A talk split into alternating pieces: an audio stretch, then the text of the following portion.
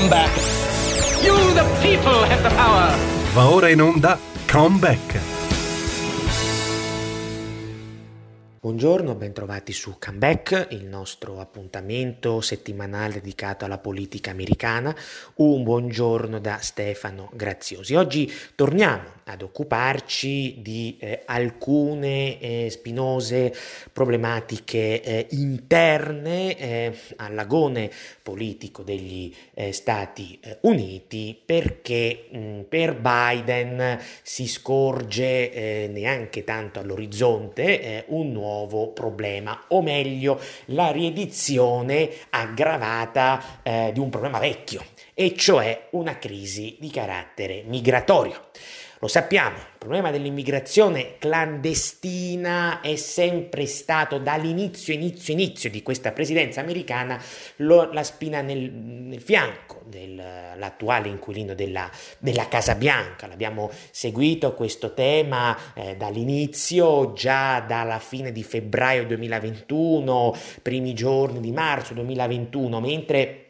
Durante i primi mesi Biden tutto sommato aveva sondaggi discreti quantomeno sulla gestione del Covid, sull'economia, sondaggi discreti che poi sono tracollati a partire dall'estate scorsa e invece sul tema migratorio questo presidente ha sin da subito incontrato delle forti difficoltà, ha incontrato delle forti difficoltà per una serie di ragioni. Eh, ricordiamoci che durante la campagna campagna elettorale del 2020 Biden aveva ferocemente criticato eh, Donald Trump su questo dossier, eh, accusandolo sostanzialmente di essere troppo duro, di essere troppo severo nei confronti degli immigrati eh, irregolari. questo tipo di retorica, talvolta un po' demagogica, era funzionale all'epoca, lo ricorderete, ehm, ad accattivare guadagnarsi eh, i voti e le simpatie di quelle frange più a sinistra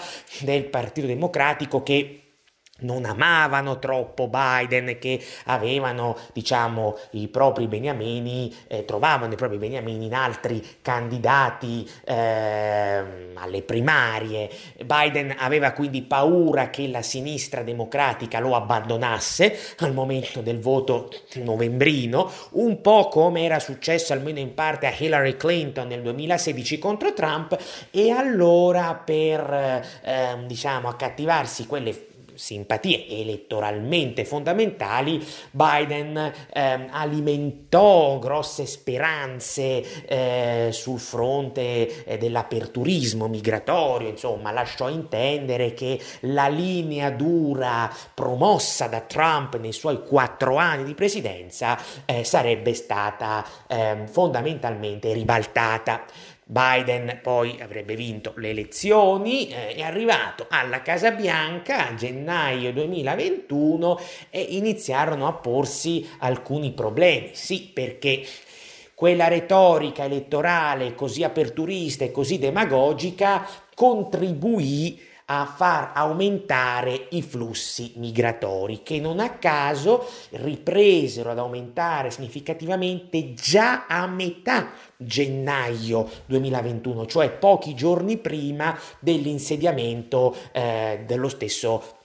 dello stesso Biden alla Casa, alla casa Bianca. E quindi eh, tra febbraio, a partire da gennaio-febbraio 2021 eh, riprese, insomma, i flussi migratori aumentarono eh, notevolmente mese su mese e questo ha creato, eh, in quel periodo soprattutto, siamo nei primi sei mesi, nella prima metà eh, eh, del 2021, una forte pressione migratoria alla frontiera frontiera, eh, alla frontiera meridionale. Una forte pressione migratoria che spinse Biden già a marzo 2021, durante un'intervista televisiva, ricorderete, era entrato in carica da circa due mesi neanche, durante un'intervista televisiva, mi pare all'ABC News, non ci giurerei, ma comunque poco importa, eh, si rivolse ai, agli, ai migranti e disse non venite negli Stati Uniti, cosa che suscitò un po' le ilarità dei repubblicani che dissero come, insomma, durante la campagna elettorale eri per la linea aperturista, eccetera, adesso davanti alle difficoltà ti rimangi tutto. Tra l'altro questo invito, questa esortazione a non venire negli Stati Uniti fu replicata, ricorderete, da Kamala Harris durante eh, un suo viaggio ufficiale in Guatemala Guatemala era giugno 2021 e in quell'occasione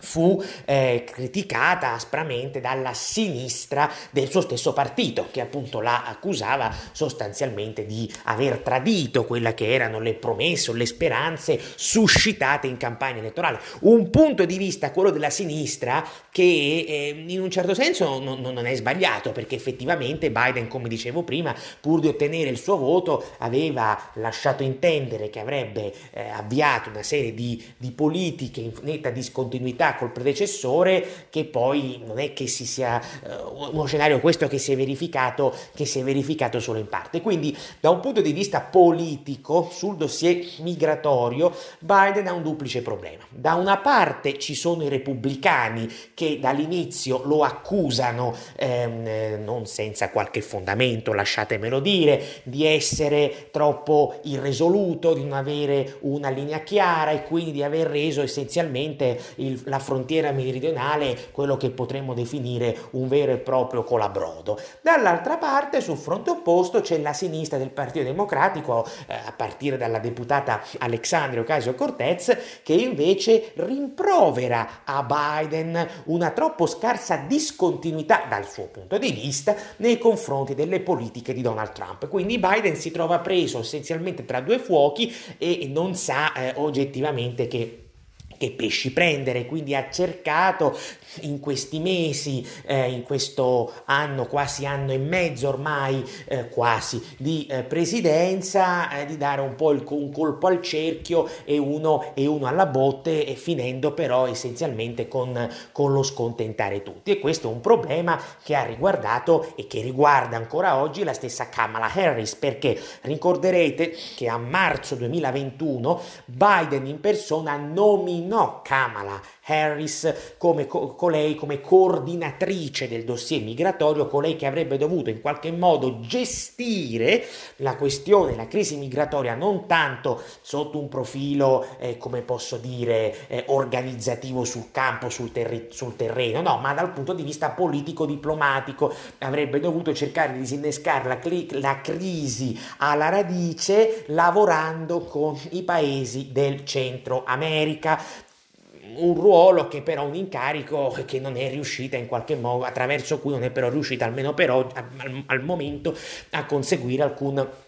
risultato significativo. E quindi arriviamo ai nostri, ai nostri giorni. Poche, pochi giorni fa eh, subito, prima, eh, subito prima di Pasqua eh, cosa è successo? È successo che ehm, la ehm, Customs and Border Protection che è l'agenzia eh, che si occupa fondamentalmente di eh, presidiare ehm, il confine meridionale eh, degli Stati Uniti ha riferito che il mese scorso cioè cioè marzo 2022, il numero di immigrati irregolari che sono stati intercettati appunto alla frontiera è salito a quota 221.000 eh, unità, anzi 221.303 e eh, questo ha rappresentato un aumento del 28 di, dice, di quasi 28% rispetto a marzo dell'anno scorso. Ma non è tutto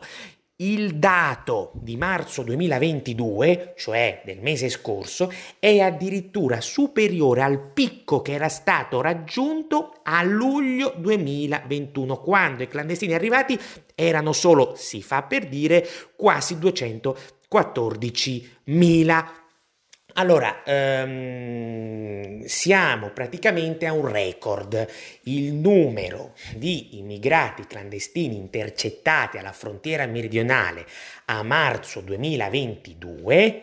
non, una cifra così alta non si registrava da marzo del 2000, cioè da 22 anni. C'era Bill Clinton all'epoca alla presidenza, quindi è un record insomma, abbastanza, eh, abbastanza significativo che si, si aggiunge, se vogliamo, ad un ulteriore triste record dell'attuale presidenza americana, cioè una inflazione, lo sapete, mai così alta da 41 anni a questa, a questa parte parte, insomma, Biden si conferma il presidente dei record, ancorché ai noi e, e diciamo dei, dei, record purtroppo, eh, purtroppo negativi. Eh, e questo è un enorme problema eh, per Biden, questi dati di marzo 2022, ehm, perché innanzitutto il rischio è che questi dati siano, questi numeri siano destinati addirittura ad aumentare da, eh, diciamo, da, da, questo mese, da aprile fino almeno a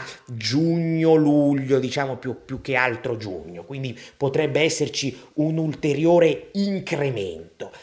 Eh, ma dal punto di vista politico eh, ci sono alcuni eh, problemi che l'attuale presidente deve, per così dire, appunto, occuparsi di eh, affrontare, cercare quantomeno di, di risolvere. Eh, innanzitutto ricordiamoci che il prossimo novembre si vota in America, ci sono le elezioni di metà mandato, attraverso cui lo sapete si rinnoverà la totalità della Camera dei rappresentanti e un terzo del Senato. Ora, L'immigrazione clandestina è un tema di solito molto presente eh, nelle campagne elettorali per le elezioni di metà mandato, accadde per esempio alle elezioni di metà mandato del, 2000, eh, del 2018. Um, ehm, e quindi eh, davanti a questi numeri, a questa crisi, eh, Biden rischia molto, meglio rischia sì Biden in termini di popolarità, ma rischiano soprattutto i democratici eh, che stanno appunto lottando per un seggio eh, al, al, congresso in vista del, del prossimo novembre. E come accennavamo all'inizio della trasmissione, è dall'inizio, inizio, inizio della sua presidenza che Biden ha registrato in termini sondaggistici scarse ehm, performance sul tema migratorio. Quindi è proprio il tema, il suo tallone d'Achille storico, il tema rispetto a cui non ha mai convinto gli americani, mentre sulla economia all'inizio un po' convinceva e poi è crollato e su altre questioni anche, qui invece Biden diciamo eh, si trova in un campo, in una situazione rispetto a cui è sempre stato piuttosto, piuttosto impopolare sin sin dall'inizio. Eh, ma non ci sono soltanto i problemi di popolarità di Biden e i problemi che il Partito Democratico dovrà affrontare in vista delle midterm, no, c'è anche un altro tema che riguarda Kamala Harris, appunto, lo dicevamo prima, il fatto che Kamala Harris sia stata incaricata di quella gestione politico-diplomatica del dossier migratorio e che finora non abbia conseguito alcun risultato tangibile, beh certo non è un egregio privilegio biglietto da visita per una vicepresidente degli Stati Uniti che anche su altri fronti non ha ne, portato nessun valore aggiunto al momento a questa presenza americana e che tra l'altro sappiamo in realtà nutre neanche troppo segretamente delle ambizioni presidenziali per il 2024. Eh, Kamala Harris è politicamente azzoppatissima, eh, se, se ci pensiamo quando si insediò alla Casa Bianca l'attuale amministrazione a gennaio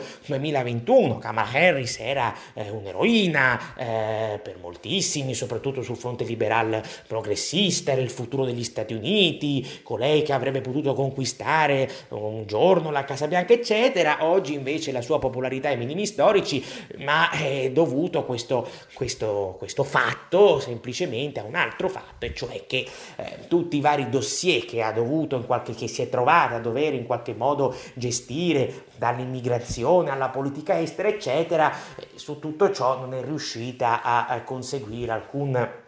risultato significativo. Ma eh, più nel dettaglio, eh, in questi giorni c'è una forte polemica negli eh, Stati eh, Uniti proprio perché all'inizio di aprile, quindi pochissime settimane fa, Biden ha annunciato che eh, entro maggio ehm, vuole abolire il cosiddetto titolo 42. Il titolo 42 è un provvedimento che fu introdotto da Donald Trump nel marzo del 2020 e che diciamo consente l'espulsione accelerata eh, dei immigrati eh, irregolari per cause sanitarie, quindi fondamentalmente per il problema della pandemia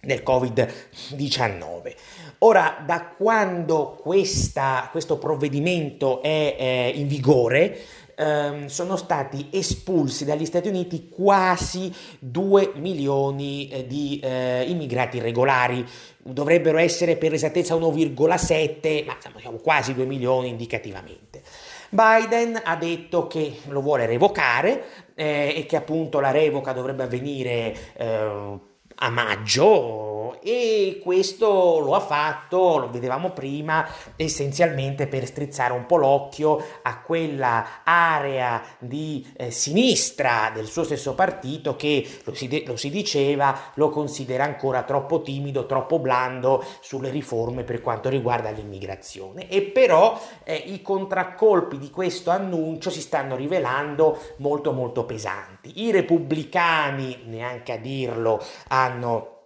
di sotterrato per così dire eh, l'ascia di guerra eh, sono ferocemente contrari ma questo voglio dire stupisce fino a un certo punto visto che lo vedevamo prima eh, sostanzialmente repubblicani dall'inizio che criticano Biden per le sue posizioni eh, sull'immigrazione. Ma la cosa interessante è che in realtà un recente sondaggio eh, di Morning Consult ha fatto vedere ha registrato che il 56 6% degli elettori americani in questo momento è dalla parte dei repubblicani su questo dossier, cioè è contrario a, uh, ad abolire, a revocare il titolo 42. Non solo, ci sono delle rivolte, se così posso dire, ovviamente uso il termine in modo, modo metaforico, dentro il medesimo Partito Democratico, perché ci sono alcuni senatori, ma anche alcuni deputati, soprattutto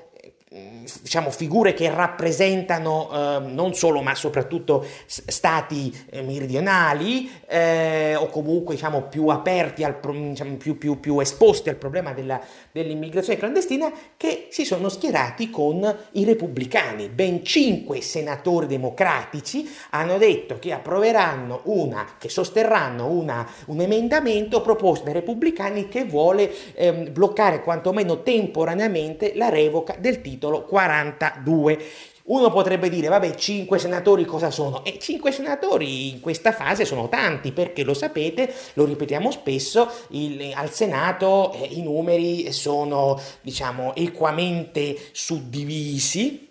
quindi abbiamo eh, 50 seggi ai repubblicani, 50 ai democratici. Nel momento in cui i repubblicani votano qualsiasi tipo di provvedimento compattamente, basta una, un solo senatore democratico che attua una defezione e ovviamente la maggioranza eh, dei democratici viene, viene, meno e i democratici hanno la maggioranza perché nel momento in cui eh, si va al voto e c'è una spaccatura a metà e metà interviene, lo sapete, il vicepresidente degli Stati Uniti che rompe, che rompe lo stallo, quindi in questo senso i democratici hanno la maggioranza, ma non ce l'hanno in termini però numerico, in termini numerici di seggi. Quindi se cin- cinque senatori democratici che eh, diciamo si ribellano tra virgolette alle politiche del presidente, beh insomma è un grosso, è un grosso problema, posto che poi è necessario che i repubblicani siano compatti, ma se tanto mi date frattanto su un tema come questo non credo che si registreranno grosse defezioni nel campo del, dell'elefantino. Quindi insomma la situazione è fondamentalmente questa e il nodo eh, migratorio risulta insomma eh, abbastanza problematico per Biden. Questo problema, lo ripetiamo, Biden lo ha sempre avuto anche quando all'inizio inizio le cose per lui andavano meglio in termini di sondaggi e adesso questo tema rischia di scoppiare, deflagrare, aggiungendosi nuovamente ad altre questioni che stanno appesantendo e eh, rendendo fortemente problematica la sua presidenza. Lo citavamo prima, pensiamo soltanto al tema dell'inflazione, al tema dell'approvvigionamento energetico, a quelli che sono gli impatti per gli Stati Uniti eh, che derivano appunto dalla, dalla crisi eh, ucraina. Insomma, e poi il fatto stesso che eh, questa, eh, questo, questo, dossier esploda adesso, eh, a pochi mesi dalle elezioni di metà mandato, per Biden, per, per Biden e per il suo partito, beh, è un problema non di poco eh, conto. cercheremo di capire, di vedere eh, nelle prossime settimane, nei prossimi mesi come cercherà di eh, rispondere. Qualcuno dice che potrebbe fare marcia indietro sul titolo 42, eh, e cioè lasciarlo. È possibile, ma se lo farà si ritroverà, diciamo, sotto il fuoco di nuovo, metaforico, della sinistra del Partito Democratico. Quindi una situazione politicamente per lui eh, senza via d'uscita, ma c'è il peccato originale di quella campagna elettorale 2020 in cui lui, pur di attaccare talvolta strumentalmente l'avversario, ha suscitato false speranze, appunto, che non è poi stato in grado di, di eh, diciamo così, di, di, soddisfare, false delle promesse che non è stato in grado poi di, di mantenere. Adesso i nodi stanno venendo ulteriormente al pettine. Farei qualche minuto di pausa. Buongiorno agli ascoltatori, bentrovati da Stefano Graziosi su Comeback, la nostra mm, trasmissione settimanale dedicata alla politica americana. Eh, nella prima parte della puntata di oggi ci siamo concentrati su un dossier molto spinoso per l'amministrazione Biden a livello interno e cioè quello dell'immigrazione clandestina. Abbiamo visto come eh, lo scorso marzo eh, si, siano, si sia registrato un vero e proprio record nel numero di arrivi eh, di immigrati clandestini alla frontiera meridionale degli Stati Uniti, cifre simili non si registravano da marzo 2000, cioè da ben 22 anni.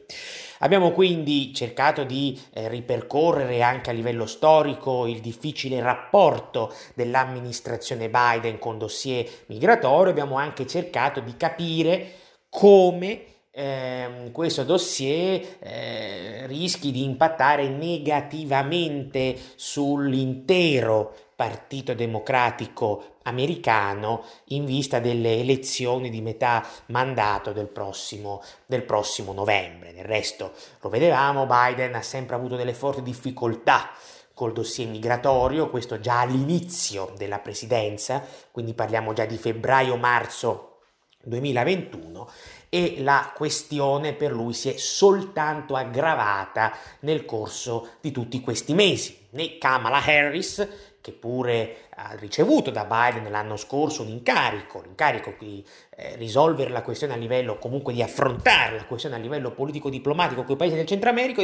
Centro America dicevano che Kamala Harris gli è, stata, gli è stata d'aiuto perché sotto questo aspetto non è riuscita a conseguire i dati parlano chiaro, alcun risultato eh, significativo, almeno finora. Quindi c'è un problema, dicevamo, sia per l'intero Partito Democratico per quel che concerne le prossime elezioni di metà mandato a novembre, c'è un problema più di lungo termine per la popolarità di Biden e della stessa Harris. Eh, sappiamo che la Harris nutre da tempo ambizioni presidenziali, probabilmente già per il 2024, eh, il futuro di Biden sotto questo punto di vista è incerto. Pochi giorni fa, la settimana scorsa, The Hill ha riferito che Biden avrebbe detto a Obama di voler ricandidarsi nel 24. non sappiamo poi se effettivamente ehm, Biden eh, nutra questa reale intenzione, dovremmo aspettare in realtà proprio le elezioni di metà mandato del prossimo novembre e credo che subito dopo Biden scioglierà formalmente le riserve in un senso o nell'altro, perché se non avesse intenzione di ricandidarsi, beh, allora è ovvio che dovrebbe dirlo il prima possibile perché si dovrebbero poi organizzare le, le primarie del Partito Democratico eh, in caso. Eh, vabbè, comunque questo lo vedremo, eh, monitoreremo la situazione. Eh, restiamo in questa seconda parte sempre all'interno degli Stati Uniti e guardiamo invece al campo repubblicano, campo che anche lì insomma, ci sono alcune fibrillazioni, c'è una, so, una, forte effervescenza anche qui in vista del, 2020, mm, del, 2000, del 2022, novembre 2022 per quel che concerne le midterm e poi in vista del 2024. Al momento i sondaggi suggeriscono che i repubblicani il prossimo novembre eh, abbiano buone possibilità di riconquistare entrambi i rami del congresso si preconizza, anche se è presto, ma si preconizza al momento una uh, onda rossa. Ricordiamo che il rosso in America è il colore dei repubblicani, il blu quello dei, dei democratici. Vedremo se eh, le cose andranno così, però insomma al momento questo sembrerebbe essere lo scenario più probabile. E poi c'è chi guarda anche, dicevamo, al 2024. Anche lì c'è un'incognita candidatura quella di Trump. Trump cosa farà? Si ricandiderà o no? Anche lui dovrebbe sciogliere riserve subito dopo l'immediate term, esattamente come Biden, perché si porrebbe lo stesso tipo di problema. Cioè anche lì, se Trump non si ricandida, eh, le primarie repubblicane eh, avranno tutta un'altra tutto un altro tipo di eh, svolgimento. Se Trump dovesse ricandidarsi, non dico che non ci sarà nessuna contender nella leadership, probabilmente qualcuno ci sarà, penso a Liz Cheney, che è il punto di riferimento dei repubblicani antitrampisti, anche se sono al momento molto pochi, eh, però insomma mm, non dovrebbero esserci grosse, grosse sorprese, insomma nel caso. Trump dovrebbe teoricamente almeno riuscire a conquistare, a riconquistare con facilità la nomination, laddove invece scegliesse di non scendere in campo, beh, lo sapete, ne abbiamo spesso parlato anche in questa trasmissione, si profilerebbe una situazione di, ehm, diciamo, di forte affollamento di, di, candidati. Tra questi candidati, il più forte, almeno sulla carta, o comunque tra i più forti, uno, uno tra i più forti, almeno sulla carta, è il governatore della Florida, Ron DeSantis. De Santis eh, si è in questi mesi, soprattutto eh, in quest'ultimo anno, anno e mezzo, ritagliato progressivamente il ruolo quasi potremmo dire di leader dell'opposizione rispetto a Biden, non è certo l'unica figura nel campo repubblicano, c'è ovviamente lo stesso Trump in primis, ma poi anche altri governatori come quello del Texas, Greg Abbott, eh, c'è Mike Pompeo, ex segretario di Stato, eccetera, però De Santis, ehm, anche in forza del ruolo che ricopre, cioè governatore di uno Stato importante e, e popoloso come la Florida, sta mettendo in atto un'agenda politica di stampo nettamente eh, conservatore e questo gli sta conferendo popolarità e notorietà appunto nel campo, nel campo repubblicano. Ehm, quasi che lui voglia presentare la sua Florida eh, quale diciamo, sorta di laboratorio politico eh, dell'idea di America che eh, sta appunto cercando di coltivare che potrebbe presentare in caso di una sua candidatura alla nomination del 2024. De Santis, soprattutto nell'ultimo anno e mezzo, ha um, siglato, approvato tutta una serie di provvedimenti fortemente ostili, fortemente critici nei confronti del liberal progressismo, sempre più pervasivo nella cultura americana. Ehm, in particolare in questi ultimi giorni si parla molto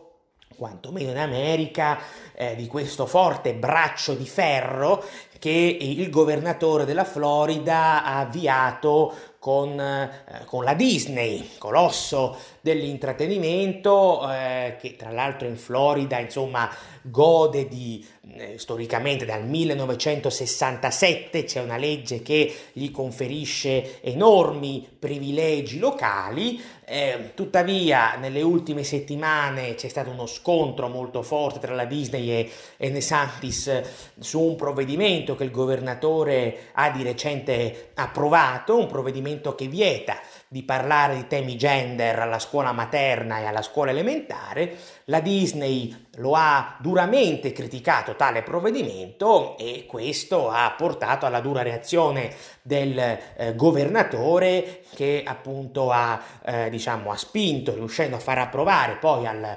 Parlamento statale della Florida un disegno di legge che toglie, revoca questi privilegi, antichi privilegi eh, di cui la Disney gode eh, all'interno dello stesso stato della Florida, ha un proprio distretto, diciamo fondamentalmente autonomo in base a una legge, ripeto, del 1967 lì nell'area eh, di Orlando, un distretto anche abbastanza ampio. Ricordiamo che la Disney in Florida ha quattro parchi a tema e tra l'altro diverse decine penso due decine forse, non lo so, insomma comunque numerosi, numerosi alberghi, per cui insomma lo, lo scontro è molto forte che De Santis addita, additare la Disney come un esempio di quel capitalismo woke, come si dice appunto in America, cioè un capitalismo eh, fortemente eh, liberal progressista, ideologizzato, eh, capitalismo che poi però diciamo eh, ha anche dei cortocircuiti, cosa che De Santis ha fatto per esempio notare, la Florida, scusatemi, la Disney che è così tanto attenta ai diritti civili in Florida, poi è la stessa che ha eh, in passato, nel recente passato, avviato degli accordi commerciali, per esempio in Cina, che insomma non è esattamente un paese eh, in cui vige una eh, liberal eh, democrazia. Ma eh, il caso, lo scontro eh, con la Disney è solo l'ultimo esempio di tutta una serie di posizioni che Santis ha assunto in questi mesi e che ne hanno fatto eh, un vero e proprio paladino dei conservatori eh, negli, Stati, negli, Stati, Uniti. Eh, un suo cavallo di battaglia è per esempio l'opposizione all'insegnamento nelle scuole della cosiddetta critical race theory. Con questo termine, con questa locuzione si intendono tutta una serie di dottrine, teorie sociologiche di stampo liberal eh, attraverso cui si eh, vuole, ehm, come dire, un po' riscrivere, reinterpretare la storia attraverso le categorie dell'oppressione razziale ehm, ed è un discorso questo che in America sta spaccando molto l'opinione pubblica e sta iniziando a preoccupare anche alcuni elettori democratici, attenzione comunque indipendenti, non è soltanto una, eh, una fissazione dei, dei conservatori o dei repubblicani. Eh, registro questo dato molto importante di cui a suo tempo parlammo anche in questa trasmissione, cioè che a novembre scorso i repubblicani hanno vinto, secondo alcuni inaspettatamente, le elezioni governatoriali in uno stato complicato per loro come la Virginia, proprio grazie, non solo, ma anche grazie al tema dell'indottrinamento scolastico uh, liberal progressista, che è un discorso che sta, diciamo, iniziando ad irritare, a preoccupare sempre più genitori al di là del colore politico, attenzione, quindi non è una, una crociata conservatrice semplicemente come dice come dice qualcuno. E sotto questo aspetto De Santis è sempre stato insomma, abbastanza, abbastanza attento e, e, e sicuramente, sicuramente proattivo. Un altro fronte in cui si è distinto in questa sua agenda politica l'anno scorso è stata una legge in Florida ovviamente che ha diciamo cercato un po' anche di limitare se vogliamo lo strapotere delle grosse piattaforme web della Silicon Valley tutto il tema della censura di internet. Lui sottoscrisse questa legge mi pare a maggio 2021 giù di lì. C'era stato da pochi mesi all'epoca ricorderete il ehm,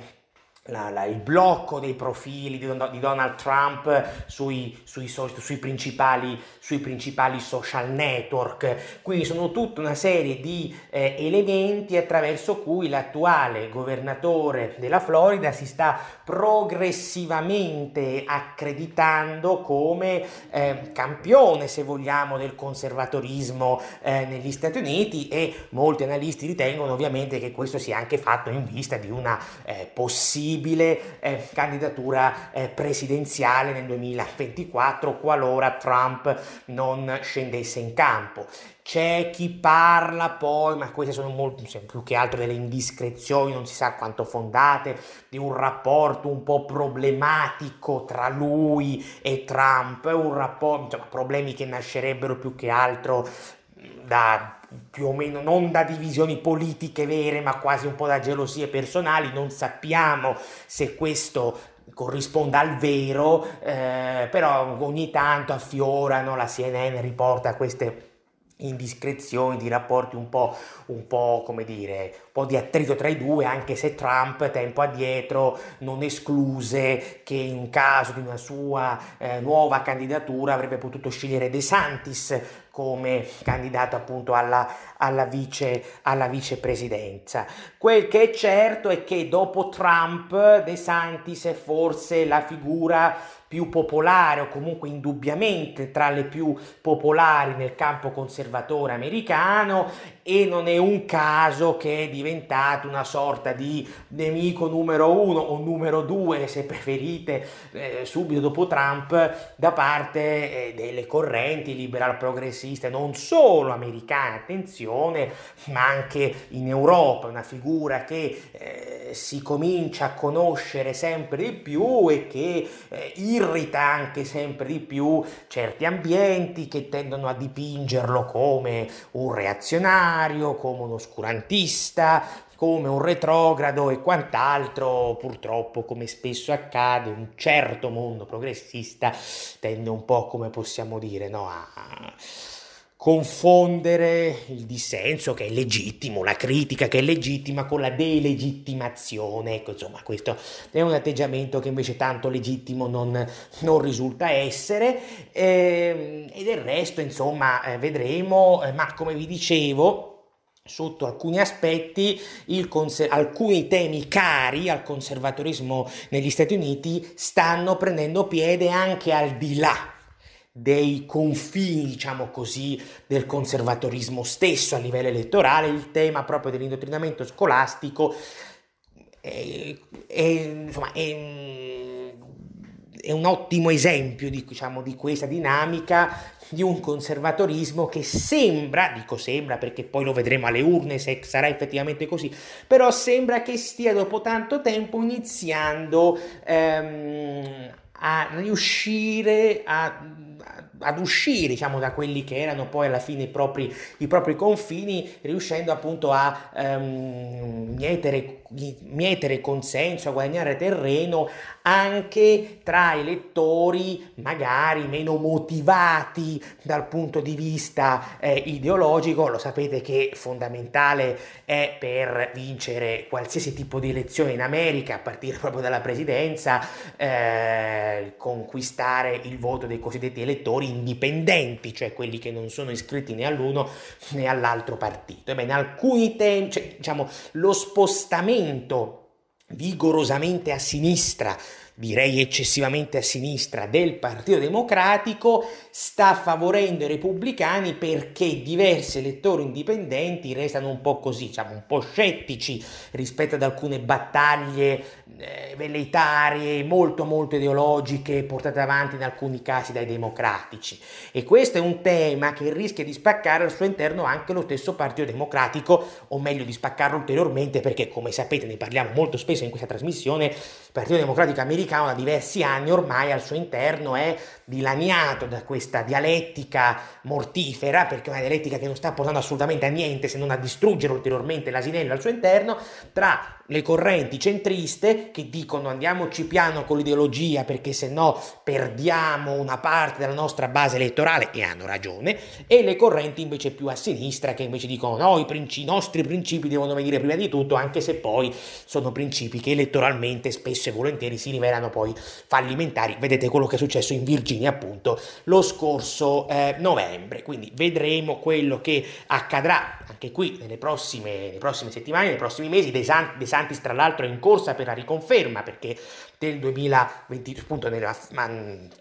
scusatemi, a novembre prossimo in occasione del midterm si vota anche per il governatore della Florida, quindi lui è arrivato sca- alla scadenza del primo mandato e si gioca la riconferma, quindi questo è il suo primo test vero e poi in caso ci sarà il secondo test presidenziale, ma quello dicevamo eh, bisogna aspettare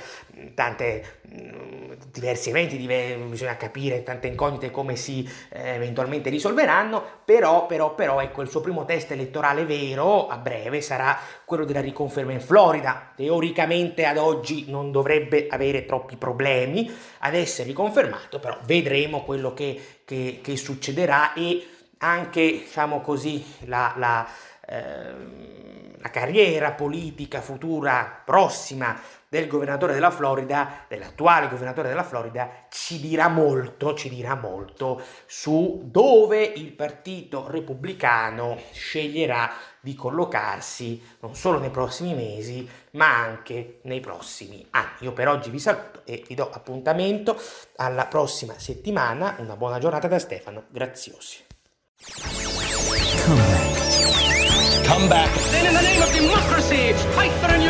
Avete ascoltato Come Back.